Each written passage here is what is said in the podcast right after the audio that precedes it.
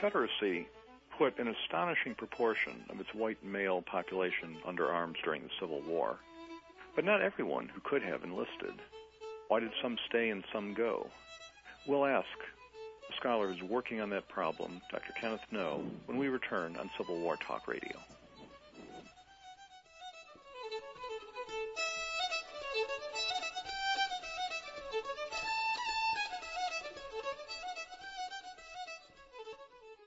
Are you a health conscious, motivated mom who wants to work part time from home? Do you want to enhance your family's income, get out of debt, experience financial freedom, create a flexible schedule, set your own hours? These benefits are available to top performers of this 34 year old solid, stable company. www.lisastafford.com. Achieve personal wellness goals and make a difference in the lives of others. Receive coaching from the top achievers at this company. For more information, go online, lisastafford.com.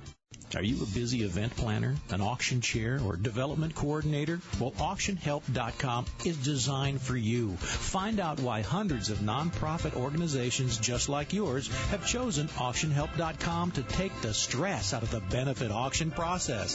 Hi, I'm Russ Dolnack, professional auctioneer, and I'm also someone who can help you coordinate your next auction. That's right, we have a special staff of auction management experts to give you that auctioneer to, to get the right person person behind the microphone that'll encourage your guests to be generous. We can also meet with your auction committee throughout the whole planning process. We're going to give you helpful hints that could add as much as 25% to next year's totals. We're going to train and monitor your auction volunteers the night of the event. We're going to help you run your auction, including the registration, oh, the data entry, the filing, the cashiering, the recording, where to get those valuable items, how to develop your audience, and all those things. Log on, auctionhelp.com. We're here to help with your next auction. If you want to live a healthier lifestyle naturally, visit wellnow.ca, an all Canadian quality resource. We provide the information and knowledge you need to make your best choices. Wellnow.ca gives you access to natural products and solutions, lifestyle services, and licensed health practitioners. Our free monthly newsletter delivers healthy living tips, articles, and expert opinions. Become empowered. Go to wellnow.ca today.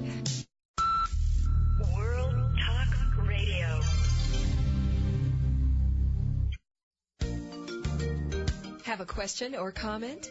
To speak to our show hosts or guests during the live show, call in toll free in North America 877 514 7300. And from elsewhere in the world, call 001 858 277 1444.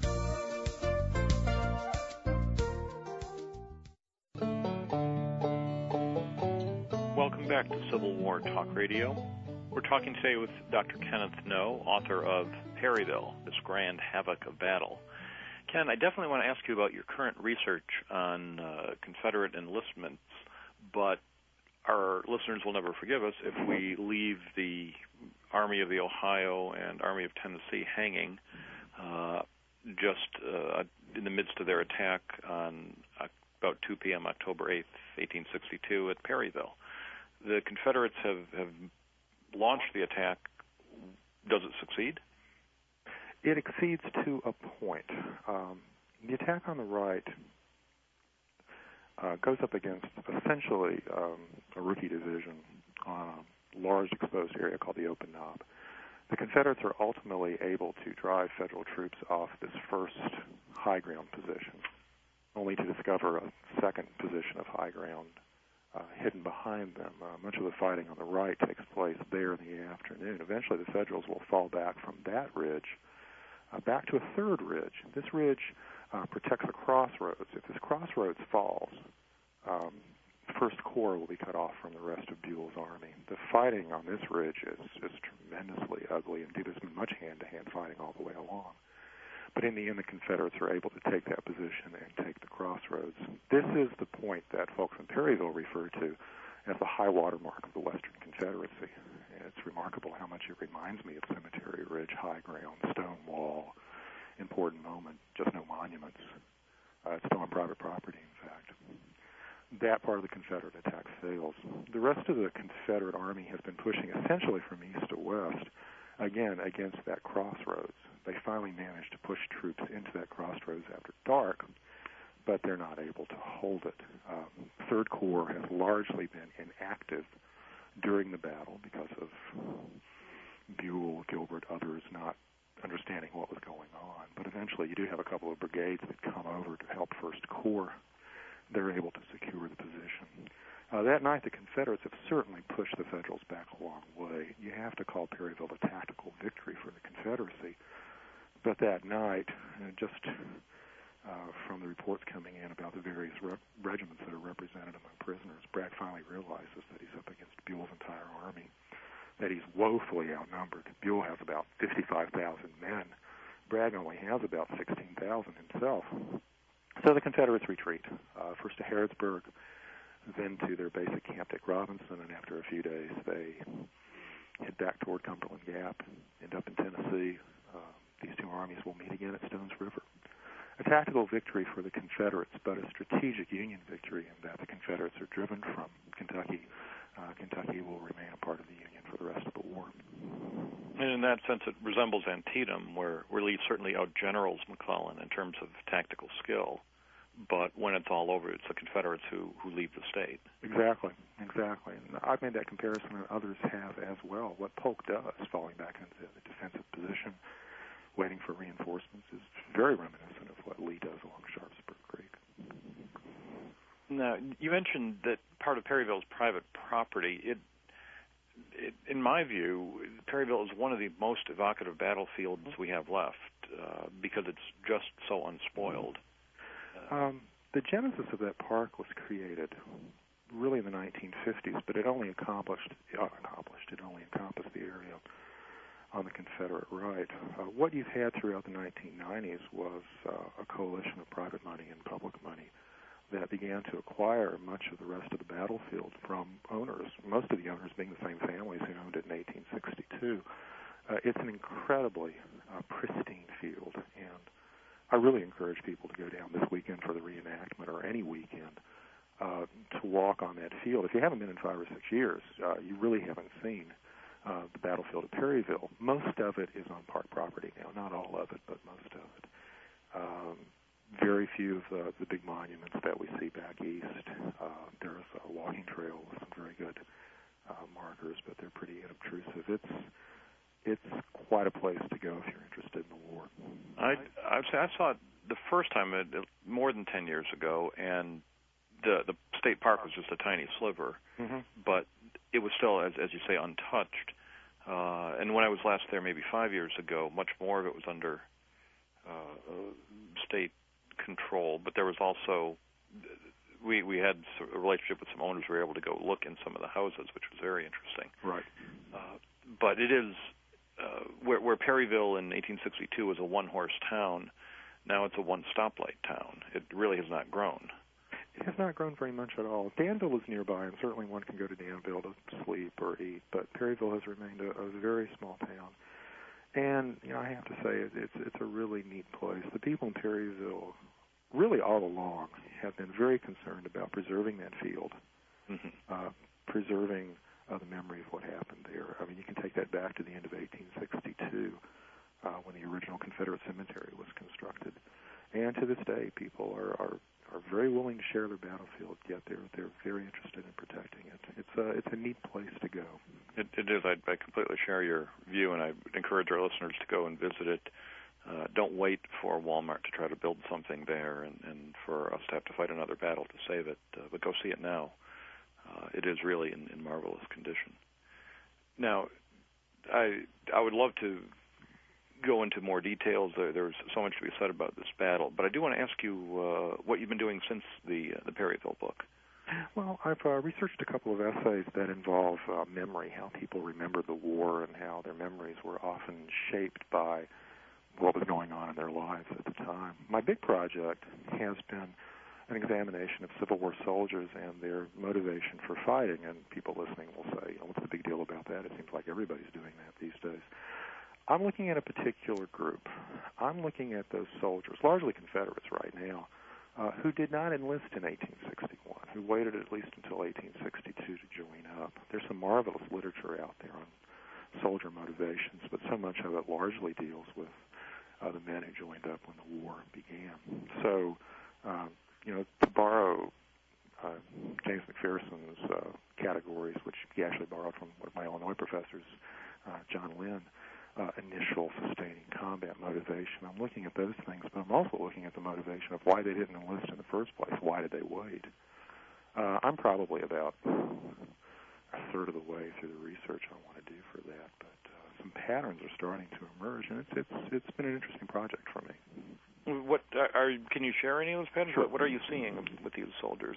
I find that you have to divide them up into two groups. I mean, first you've got the young men who are just coming of age; they're turning 17 or 18, and they behave a lot like the soldiers McPherson describes in For Cause and Comrades. They're motivated by ideology, uh, Confederate independence in this case.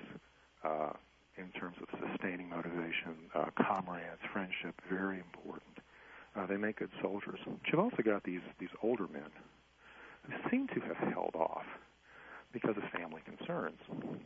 Uh, when they finally do enlist in 62 or 63, they're doing it because the bounty money is attractive, the draft is not attractive, they've got a chance to go off with relatives, not friends. Um, they'll often enlist when their state is immediately threatened by Union Army. Once they're in, comradeship, in most cases, has not seemed to be that important.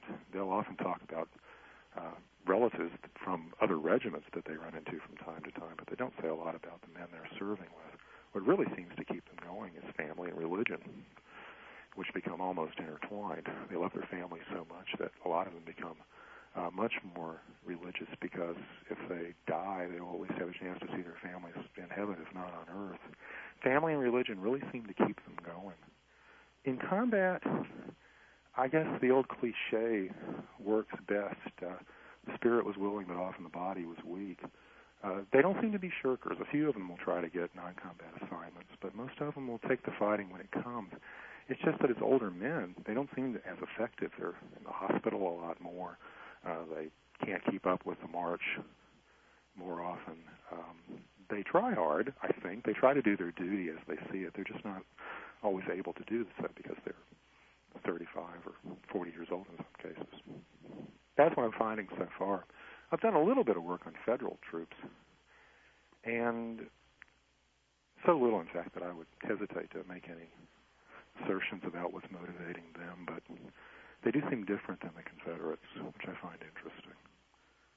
Well, this is really, I, I think it's something we'll all look forward to reading. Uh, I assume this is something you're working on publishing in the, the future.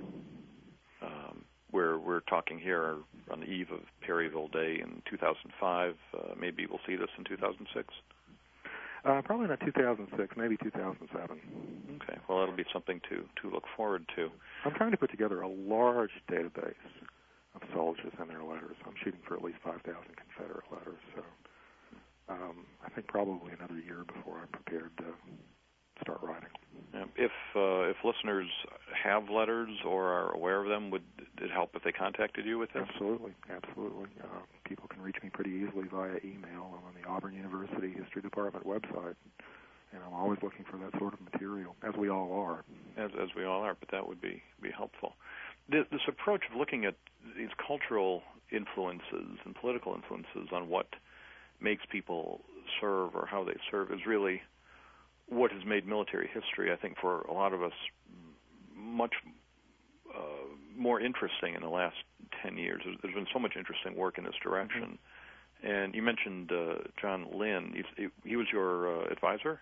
No, he was not my advisor. In fact, sadly, I never really took a class with John Lynn. I just knew John Lynn. John Lynn's a historian of the French Revolution, but his work has really come to influence uh, Civil War historians. I'm like a lot of Civil War historians, unfortunately, in that I'm a Civil War historian.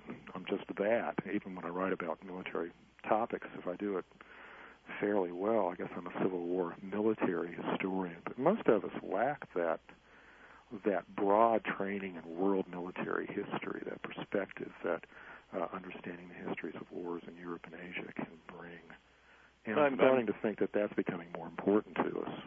I, I think seeing the, Civil War in a comparative light really does make a difference. Mm-hmm. Uh, I, I, it's a coincidence I happen to be reading Lynn's book on battle uh, this week. Uh, just pulled it off the shelf, and uh, his, his chapters comparing Greek and ancient Indian, ancient Chinese warfare up through the uh, the French Revolution uh, to World War II, tying things together through all these. He doesn't have a chapter on the Civil War in that book, but it, as I read it, I keep thinking, well, how would the Civil War fit into this? For me, one of the most important moments as a Civil War historian occurred at a um, conference a few years ago. There was a, a panel on Sherman's march through Georgia. Uh, and uh, Mark Grimsley pointed out that we wouldn't have this argument about whether Sherman was embodying total war or not if we knew about other wars besides the Civil War. I think Mark said something like, if you'd ever studied the Thirty Years' War, uh, you wouldn't think that what Sherman did was total war. That's a very good point. There, there's, without that perspective, uh, uh, it's very easy to get locked into a much more narrow view of things. I'm encouraging all my students to, to do more work in world military history now because I think that perspective is important and will bring a lot to the study of the Civil War. I think it will. I would encourage our listeners to do the same, uh, to share with you any Confederate letters they have, or for that matter, Union soldier letters uh, touching on the topic of enlistment. And uh, once again, we, have too soon gotten to the end of our, our, time here on Civil War Talk Radio. I'd like to thank our guest, Dr. Kenneth Noe, and thank all of you for listening. This is Gerry Prokopowicz at Civil War Talk Radio.